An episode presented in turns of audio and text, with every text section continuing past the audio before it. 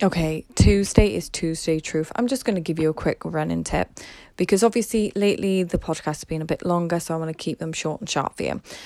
Do never, ever, ever run on knots. So I had a knot in my calf in the typical area that runners apparently get injured.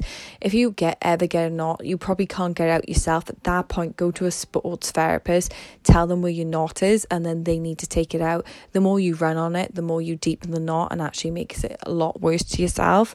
I wish now I didn't wait an extra week for my sports massage, that I just went there. So that's one of the tips I had to learn, because I tell you what, like when my massage therapist got out, my leg was all bruised and it was so sore, and she had to give me, I think it's acupuncture to like try and get the pressure out.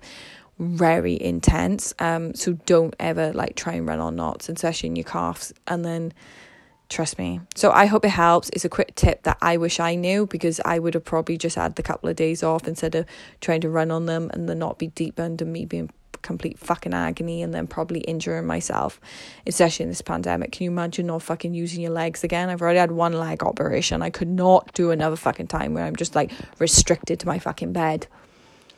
Like I said, we're just going to keep it cheerful. I hope it helps. See ya.